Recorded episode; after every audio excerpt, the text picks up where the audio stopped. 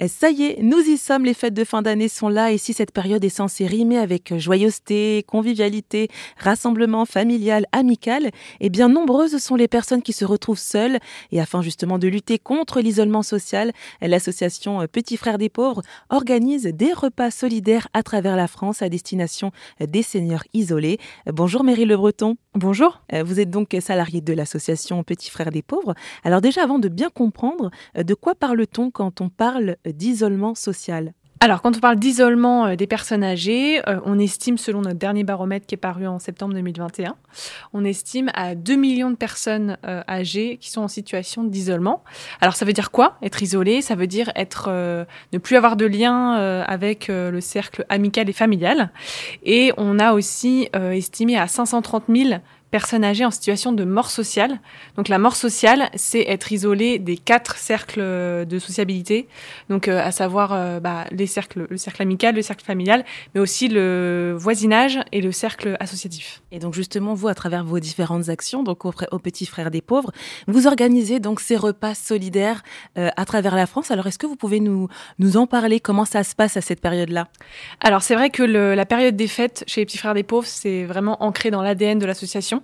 C'est-à-dire que depuis plus de 70 ans, euh, bah, l'association a à cœur d'offrir euh, aux personnes âgées isolées des moments de fête, parce que pour les personnes âgées qui sont isolées toute l'année, c'est encore plus difficile euh, comme moment parce que tout le monde se retrouve en famille ou voire entre amis.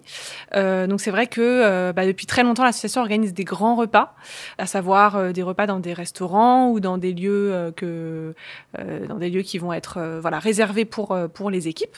Donc c'est partout en France. C'est vrai que depuis deux ans, avec la crise sanitaire, ben les équipes ont dû se réadapter. Donc on a eu surtout des plus petits repas, réveillons chez les bénévoles ou chez les personnes accompagnées.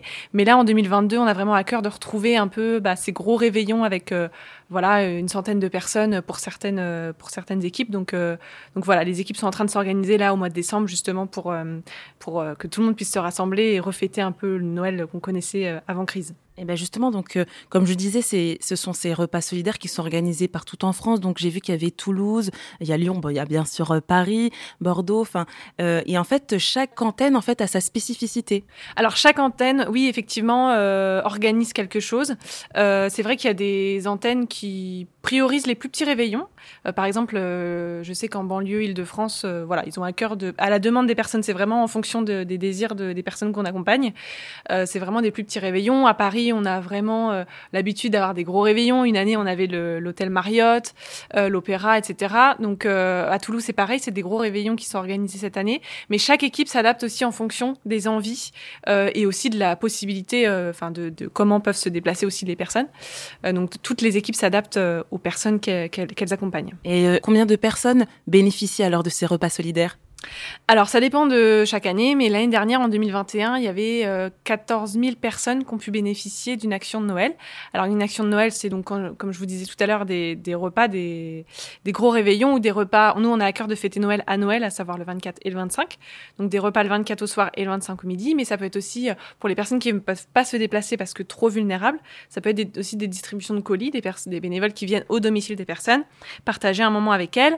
Euh, voilà. Donc, tout ça c'est donc 14 000 personnes l'année dernière qui ont pu euh, bénéficier de ces, actions-là. Eh ben justement, alors si jamais il y a des seniors qui sont dans cette situation-là et qui vont nous écouter, euh, qu'est-ce que vous pourriez leur dire justement? Eh ben, euh, s'il y a des personnes isolées justement, elles peuvent appeler l'équipe locale la plus proche de chez elles. Pour les personnes isolées, donc il y a des personnes qui se disent elles-mêmes isolées et qui appellent naturellement l'équipe la plus proche, mais des fois c'est aussi la mairie, le CCAS, le médecin qui repèrent les personnes isolées et qui contacte du coup euh, les petits frères des pauvres pour euh, justement euh, voir ce qu'il est possible de, enfin comment il est possible d'accompagner la personne. Eh ben, merci beaucoup Meryl Le Breton d'avoir pris ces quelques instants pour répondre à mes questions. Merci à vous.